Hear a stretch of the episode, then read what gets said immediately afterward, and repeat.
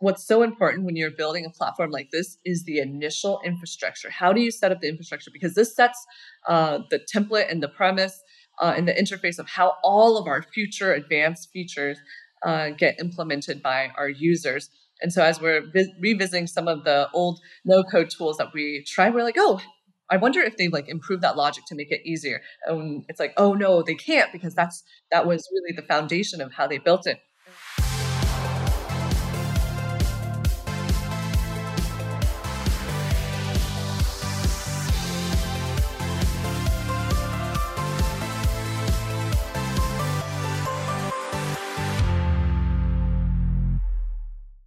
Hello, everyone. Welcome again to the Low Code Podcast. Today we have Nanxi Liu with us. She's a founder. She started, grew, and sold a business, and now she's in the no code or low code space. The interesting thing about Nanxi is that she's not building apps using no code tools, but actually building a no code or low code tool. And that's what I want to get into uh, on these podcasts and learn why she ended up in the no code space or low code space uh, and what she's seeing as a founder building a product for businesses to, to work better, probably. So, Nanxi, thanks for joining us today. Thanks so much for having me, Jesus. So, why don't you start telling us a little bit more about yourself, where you came from, like a little bit about the business that you grew and sold? Yeah, sure. Uh, so, I grew up in Colorado. I went to school at that UC Berkeley. And when I was at Berkeley, I loved building all sorts of random stuff, whether it was apps or websites. Uh, it was, you know, helping. What was your major? Computer science? I, yeah, so I actually went and majoring, uh, intending to major in nuclear engineering. Ultimately, I actually double majored wow. in business and political economy uh, instead, uh, but had a lot of, you know, obviously took uh, a lot of engineering classes, had a lot of fun building just random apps and stuff to, you know, make money on the side. And so one of the, you know, apps I made, I, I joke with founders is, you know, you're not an entrepreneur until you start a failed dating app. And that's exactly what I did in college. We've I built started, so many yeah. dating apps. Yeah, it's it's crazy. Yep, that's that's exactly right. Uh, and so right out of college, um, not even finishing college quite yet. It was the week of graduation. I meet this guy who uh, is this brilliant guy named David, and he has this idea um, for a smarter interactive digital signage software. So basically, you know, screens that you can speak to and interact with. Um, and so he was like, "Hey, I want to." Was that was that a unique idea? Did that already exist in the market, and see, and he saw an opportunity, or was that like a novel idea that he had? That was probably i mean there's probably various forms of it but he wanted to do it at scale and there's nobody that was doing that at scale. Um, and okay. so he's like hey i'm looking for a ceo and co-founder to go and build this. And i was like all right sure why not? Um, and so you know his background was he was a mit dropout turned professional poker player um, and he made millions of dollars by the time he was 21 years old. Uh, so I was very impressed with him. And so I was like, all right, let's let's go build this thing. So that turned uh, into Enplug. Ultimately, we were not the ones that were putting up screens anywhere. We were actually just the underlying software for anyone that wanted um, to have uh, real time content showing on screens, dynamic content. So when we sold the company last year, we were one of the largest companies in the space. We were certainly the innovator in the space. And we powered screens in Fortune 500 companies into all the way to elevators, manufacturing facilities, banks, universities. Uh, you likely, when you walked into any kind of you know major corporate office, we were pa- probably powering a screen there. That's pretty cool. And how? Why did you decide to join him? Because of his track record with the, with his poker history, or uh, I mean, did you, based on what you said earlier, that you were building apps and websites, you always had this entrepreneurship like bug inside of you, like you wanted to make new things. You never envisioned like a traditional nine to five career. I think I very much thought it was never going to be a nine to five career. I think I wanted some kind of career that was really intense and was making most right. use. Um, and so I had the opportunity. A, a lot of friends uh, went to work full time in investment banking. That was sort of one of the highest paying jobs you can get right, right out of college. And so my summer internship was actually in investment banking at Goldman Sachs. And all my friends thought it was really crazy that I wasn't going to go do that. And instead, I was going mm-hmm. to take mm-hmm. zero dollars and go right. start my own company. Uh, but I think at the time, I mean, I grew up not having a lot. And so for me, I didn't need money. Money didn't really drive me because I had okay. a very loving family. I was always able to just, you know, figure out how to make enough money that I could, uh, you know, have food make and shelter. Work. Right. Yes. And beyond that, I just want to do what I love. And so I think meeting David and what spoke to me was really actually his entrepreneurial uh, skills. I thought the idea was really cool. Um, I had actually at the time already signed on to be essentially employee number one at the startup that one of my engineering uh, TAs uh, had started. They had gone okay. through Y Combinator. They had really fancy investors.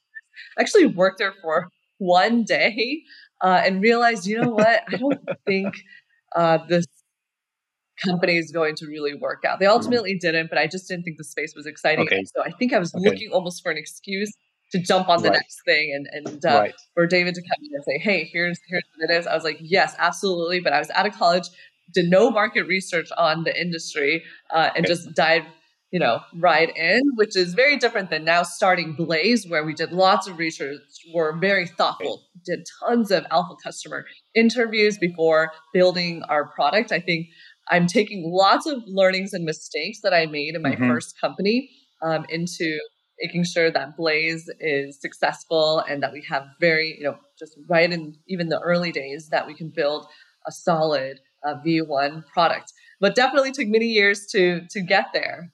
Right. And then at the previous company, you were the CEO, right? So were you mainly i mean you started the business so probably you started doing a lot of things and eventually you hired people and had a larger team. But originally what did you like the most? Did you like the selling part the building the product the let's say the financial admin stuff? What is your favorite part of uh, that first few months or years of a new business the first few months, we actually had a number of co founders. Like right off the bat, within a couple of months, our team size grew to 10 people. Um, mm-hmm. And uh, and I would say it was a lot of the excitement we were able to get in the tech community in Los Angeles. We had just fantastic people uh, joining us. Um, and my main responsibility was fundraising. It was all about how do we okay. pay the bills. I had okay. a co-founder who was the CTO, who was in charge of development. I had a co-founder who was in charge of design. I had a co-founder that was in charge of the on-the-ground operations, getting uh, customers. Because at the time, you know, when you haven't built up um, the reputation or the digital footprint, you don't have inbound leads, and mm-hmm, so we mm-hmm, had to mm-hmm go, you know, door to door, literally knocking on right. uh, the doors of businesses saying, hey, would you like a screen to show, you know, digital menus or do you want a screen to show interactive social media where people are at your location buying something and they post it and it'll automatically show up on the screen. So that was the pitch. And then for mm. me, it was, I and was it wasn't something that existed already, right? No, no. So you were like creating a new category, which is extremely hard we were we were building the software from scratch. Now what did exist is the digital signage software industry. So that was a very outdated uh, industry right. where we looked at software that was in this industry. We're like oh my goodness this is so old school. This is so difficult to use. You have to be an engineer to use something as simple as digital signage just putting content on screens and managing lots of screens at one time. And we were all millennials. Our expectation is that mm-hmm. you device like a iPhone and you just know how to use it. You don't need to have an instruction manual. And for digital signage, it was yeah. like lots of instruction manuals and documentation. Uh, and so for us, it's funny we, that you mentioned that because I remember like years ago on on Mexico City driving through, and these newish digital signs were broken, and then you could see that they were running like Windows 94 or something, right? and that was in the I don't know 2010 uh, and it was like, dude, why are you running like this outdated piece of software for this thing? Mm-hmm. It's broken, and you can see the Windows page, and you're no longer seeing the ad. So yeah, I mean, clearly, it was like ready for disruption. Yes, did absolutely. your clients understand that right away? Was it a, was it a hard sell? So in the early days, I would say a lot of the folks that we worked with were just installing screens, and some of them um, in 2012, 2013, we actually had to help them install Wi-Fi in their location. Like these were restaurants and retail stores that didn't have Wi-Fi. Now it's like wow. okay. we go anywhere and they absolutely have Wi-Fi. But believe it or not, 2012, 2013, that was not the case. So we had to even help them. Now, as time moved on, 2014, 2015, 2016, uh, we went and uh, went into bigger and bigger companies. And so then we started replacing existing old school solutions. So okay. uh, at the end, you know, when we sold the company, it was uh, a Fortune 500 company would say, hey, we have 10,000 screens. We want to replace the software. Uh, can you guys do that? And so right. that's then what was a lot more common, or they are very familiar. They had done tons of research. I'll give you an example. Kone, one of the largest elevator companies in the world, they spent two years researching all of the digital, uh, different digital signage software companies out there because they needed one digital signage software to actually power all the future elevator screens that they were manufacturing. And so we became their partner uh, where, uh, you know, the elevator whatever floor you were on, all the way to any emergency alert systems, all the way to the weather and other mm-hmm. infotainment content on the screen, we were powering that. Uh, and so those were ultimately the clients that we got. But in the early days, it was it was really boots on the ground. Right, right, right. That's cool. And then why did you end up selling or deciding to sell? Was it always the goal? I think, um, you know, I I would say vaguely yes. It was like sort of uh, this not super concrete, like oh that'd be cool if we got acquired, uh, mm-hmm. but we were really not looking for it. Okay. I think by the time um, I would say after 2015, we became cash flow positive. 2016, we became profitable. And then every single year since 2016, we grew double digit profitability and revenue. And so we became very profitable. We didn't raise a lot of money. In all, uh, we raised about $2 million dollars for the business and then became profitable. Um, and most of you know the company was owned by insiders in the company, and so that makes us actually a very attractive target for private companies like that because they don't have to negotiate with VCs; they're negotiating with the founders. And so we would actually, I would say, um, probably every other week at least, we would get an inbound interest from wow. a private company that said, "Hey, we want to buy your company." Um, a lot of them were financial buyers, which means that they're buying because they see you're very profitable. They mm-hmm. can finance the acquisition through debt, and you can service that debt uh, really well while fueling, you know, service the debt, but also fuel growth at the same time with your own cash flow. And so we obviously recognize this, and we're like, well, we can just do this ourselves. We don't, we don't need to. We can mm-hmm. continue growing ourselves faster. And so the multiples they were giving us on the business just wasn't that interesting for us. But then um, there was a company that came in, send me a text. One of the VPs there sent me a text message that was like, "Hey, give me five minutes. I'll make it worth your time." And you know what? he did worth our time, and they came wow, in nice. uh, offer. Frankly, that was just um, higher than any that we had received, and um, they uh, said, "Hey, we're going to move really quickly. Uh, we really want you, and uh, we are going to be having your software power all the existing screens. So they actually had already tons of screens. They had acquired a lot of companies in our space, and they're like, we want to actually replace uh, all of that with yours. And that was super exciting for us to build something that we now know is so going to now 10x joining uh, this right. company. So uh, now uh, Enplug, the software we created, uh, I think is one of the most, if not the most popularly uh, used digital signage software. And so we're really proud of that as a team. And it was a great return for our investors, our, our angel investors who, you know, were the first ones, they got a 250x return. Like our angel wow. investor, if you invested 20K with us, um, then you got back $5 million. Wow, that's amazing. That's so cool. Cool. Oh, this is great. And story. so because of, you know, we had this one exit, we're like, okay, now we know. Now we're going to do research. So my same co and I, uh, we said, all right, we're going to start the next company together as well because we love working okay. with each other and we know each other really well. So now with Blaze, it's only the two of you.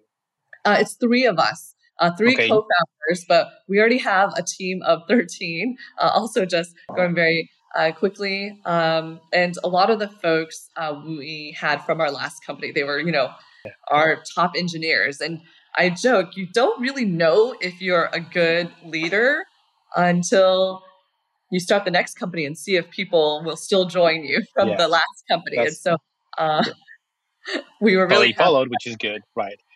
Yes, yes. And then, okay, so you come from this. I mean, say you added technology to a, to a, to a to an industry, right? But now you end up in in no code. So tell us a little bit more about what is Blaze, who is it built for, and especially how you came up with with building this product, like coming from where you were coming from. Yeah. So um, for Blaze.tech, it was a product that we always wanted to have at our last company. At our last company, ultimately, I mean, we had teammates all over the world, offices all over the world, a lot of folks in sales, customer support, product managers, marketing managers. Now, these are all super talented people. And there's always an internal tool that they wanted, but our engineers, they were always focused on building the core product. We just didn't have the time um, to allocate to building these internal tools. Even we, even though we know it's super important. Uh, for example, you know, our customer support person would say, "I know exactly the tool I need. Just create something simple uh, to pull all of our HubSpot, you know, customer data, so that when I'm responding to a support ticket from the customer, I can have a little bit of background. I just want that tool, you know. But that takes engineering resources." Another example is, you know, we wanted just a nice client portal that could be easily put together just to uh, track, you know, customers can go in to track where their shipments are coming in, um, Right. and when they're going to, you know, receive the media player that was that had the Influx software on it. And so all there's just this whole list of our sales team wanted just an easy dashboard to see the leads and how they compare to other sales folks. Um, and you know, for HubSpot and Salesforce, there's a lot going on, and they just wanted Yeah. a very simple dashboard that's Right. very custom to what we need. And so Were these dashboards that they wanted, the data was coming just from one source or multiple sources?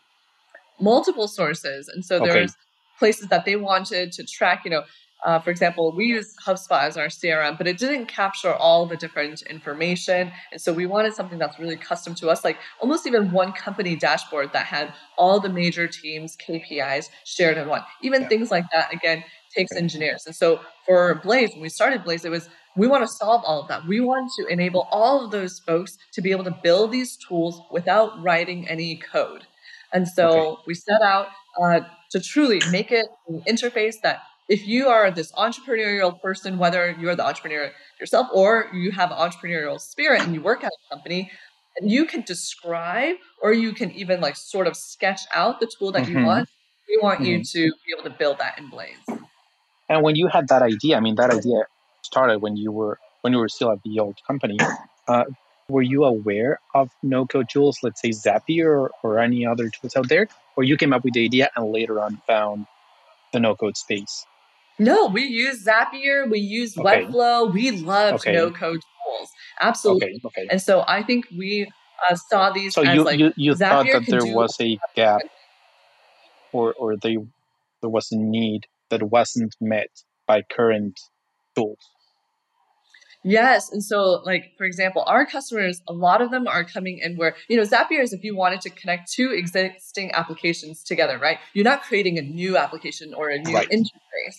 And so, if you wanted to create a, a client portal, your own custom inventory management system, something that's a bit more complex, uh, you would generally go use a developer. And so, uh, even if you wanted to really customize, like I know there's no code tools out there where, yeah, it's great if you want something uh, very templated, great. But for Okay. Blaze, it's that if you wanted very much to customize the look and feel and match your branding and build, um, essentially giving you all the tools that a developer would have to build the application, that's what we are capable of doing. Because yeah, there's plenty of no code tools. It's like if you want to do customer onboarding, there's you know plenty of no code tools that do that. If you want client portal, certainly there are different options. But if you truly wanted all the custom capabilities as if you're like working with a developer, then that's where uh, Blaze shines. Right. How do you decide?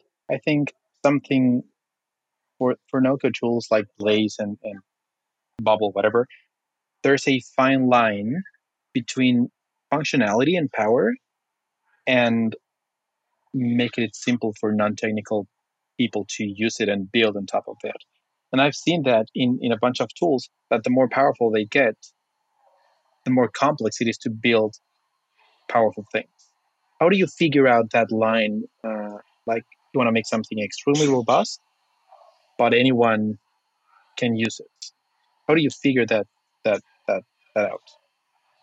Yeah, I think that is where the magic is. That's really, I think, the strength of our product is making it such that you can do lots of advanced things while making it super super simple because we tried uh, bubble and i think they're an amazing company uh, but there's a huge learning curve that's why yeah. you know mm-hmm. a lot of folks will go hire somebody um, yes. to go build something for them in bubble right and so we actually have a bunch of folks that are like, well, our clients, I can't tell them to go. I want to give them a client portal that they can go and edit themselves.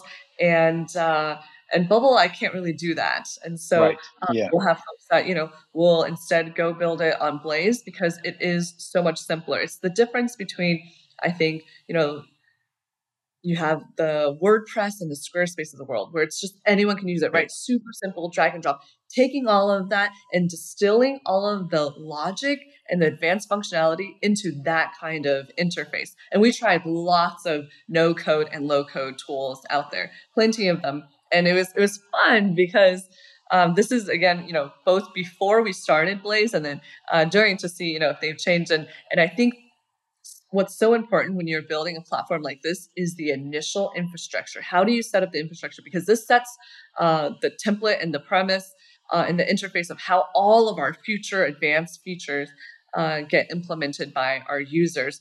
And so, as we're vi- revisiting some of the old no-code tools that we tried, we're like, oh, I wonder if they've like improved that logic to make it easier. And it's like, oh no, they can't because that's mm. that was really the foundation of how they built it. Right. They're like, yeah. that is yeah really complicated of like basically these charts and lines and it, it was for us um like confusing even for our engineers and for myself. I'm actually the non-technical person on the team so i am the perfect tester for blaze. And so i'm if i can't build in blaze i immediately share right. back with our engineers. So because that my co-founder is an engineer. So we definitely have that balance where she's like, oh, well, you know, what that means is it just is pulling that ID from uh, that API. And I was like, nope, you have to say it in a different way and make the interface mm-hmm. so much simpler for mm-hmm, me so mm-hmm. that I know how to grab certain elements from that, that API uh, because I am not a, a programmer. Right. So it's, I don't know what you're really talking about. Right, balance. Yeah, I think, I mean, it's, mm-hmm. it's funny that you mentioned that. I was, uh, we were speaking with a hopefully client. And we were checking out a bunch of different low-code tools, like robust tools like Webflow and Bubble, others. Um, and there were some, let's say, basic things that you would think that pretty much any software would be able to do. And we are like, oh, we cannot do that in Bubble yet. Like users, you can't have a users database in, in, in Webflow today. They announced it in November. They haven't launched it yet. And you're like, how is it possible that today, and especially after they've raised so much money, we still don't have users on Webflow, right? And it's probably related to the way it was built originally, and now they have takes a lot of time and effort and engineering hours to now build that functionality that sounds basic and that pretty much every single app has. So it's it's yeah, I mean you're on the right track. Like it's important to think, and especially now that you can compare your idea to all of these other no code and low code platforms and see where the opportunities are in the, in the space it definitely helps to not be the first mover and, yeah. so that we could see you know here's why it doesn't work here's why our team couldn't use uh, bubble and again i think bubble's great company there's a lot of fantastic uh, things uh, things that can be built on bubble uh, but similar like the first thing that we needed was to be able to allow our clients to create lots of different users and the different users having different mm-hmm. permissions mm-hmm, um, mm-hmm. they're creating lots of client portals inventory management where again, every single person needs to have different access levels, and that's built in into was literally in our MVP. It the had core product, right? Yeah. yeah. Something something that comes to mind uh, that I I don't want to say struggle, but it's always on my mind is this thing about you. You mentioned it earlier. Like you don't want like Bubble, you need to hire a developer freelancer agency to build something for you, which probably that's not how they started they didn't want that to happen. But then that ended up happening, right? Same with Glide and, and Webflow, because their sales pitch is anyone can do it. But then in many cases, you end up hiring a third party uh, to build something for you for your business. in many cases because you don't have time or the knowledge, but also in many cases because it's just complex. Do you think that Blaze will need that interface between the product and the end client, as in an agency or a freelancer, or do you always like are you trying to really get to the end user without having that intermediary helping the business to build a product?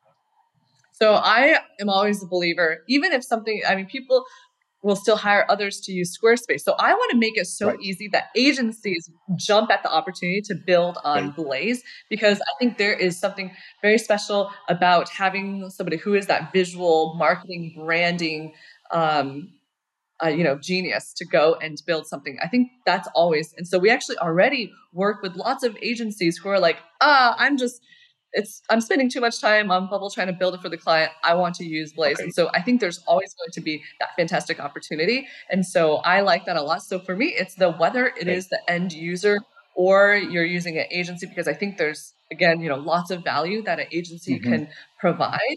Uh, you know, uh, I I want to make sure that Blaze stays really simple to use. Um, and I think about it like, you know, even like posting social media, people will hire agencies to do that. Of course, it's super easy right. to, you know, take a photo yeah. and then, you know, but there's a difference between, you know, something that looks mediocre. At the end of the day, it's still that design and the content that you're putting out. And so, um, I mean, we love working with, with agencies. So I don't think of it as a, uh, or I think of it as an and. Okay. We like okay. okay. end users and we like working with agencies right? Blaze is a product that's for internal apps, right? Or is or will it ever become, or maybe it is now, I don't know, a it might be a client-facing app, or is it a B2C platform, like a platform to build B2C apps, like native apps eventually, or not? So I would say we're really good at internal applications and tools, but we definitely have folks that are building products on our site that are the actual product they'll give to, okay. to clients for example, like user facing, right? Yes, very much user facing. I mean, we have one where um, they are a company that enriches LinkedIn data. So you basically um, input all the different uh, people's LinkedIn profile URLs, and then it spits out all the additional details about that person with their email, their primary email, their uh, personal email, where they worked on before, data that you otherwise couldn't see unless you had like a first or second degree connection with them. So that's like a tool, yeah, and it's all built up you know, um, in Blaze. The interface is on Blaze. Of course, they've created APIs that call different things, but they use Blaze to then connect all that information together and have basically the, the actual tool, the only tool that the customer really sees. And so mm-hmm. we definitely have that, although you know, we were not intending, but I would say that's a testament right. to the powering capability of Blaze. Uh, our focus still is, you know, the admin panels for people to mm-hmm. use. Mm-hmm. Um, mm-hmm able to augment their Salesforce or Marketo or MailChimp information into custom dashboards. Right. And how do you do your, your uh, go to market strategy? Because something, at least that we've struggled at the agency, is that unlike a software or a specific tool, I mean, people look for uh, like an email client, let's say. I mean, probably nobody looks for client email anymore, uh, an email client anymore. But in your case, when you're building or when you can build very custom solutions in your platform, how do you get users, right? Because at least we have clients, let's say in the healthcare industry, and they are looking for a very custom solution for an internal, uh, let's say an internal app that manages their billing, right, at, at a small healthcare facility. So there is not a software that does that. So the the the like it's hard to do SEO for these topics when they're very generic. They just want to build something custom for themselves. There's nothing to compare it with. How do you get clients? Are you going? Are you doing direct sales or are you uh, leveraging SEO? What do you think works best? Yeah, so right now you're looking at the only salesperson in the company, and even for me, um, I'm not doing any outbound sales. It's actually all been inbound, um, and I think we have just some fantastic um, organic uh, leads come in and so how are they okay. discovering us and so i you know will post uh, things on my linkedin I, I, did one linkedin post when we launched our product and we just got so many signups and i think a lot of word of wow. mouth um, just uh, both on you know Reddit, and there was a TikTok video that talked about us, and that kind of went Okay. you know a little viral, and so that generated a lot of interest. And I think what's special about Blaze is you can create tools that sometimes are almost like so basic that there's no standalone company that can survive on just like doing a no code of that. And Blaze is sort of like perfect. And at the same time, um, there is uh, Blaze is this perfect one where if you have a use case that's so specific to you, it's hard to find one that also fulfills. And so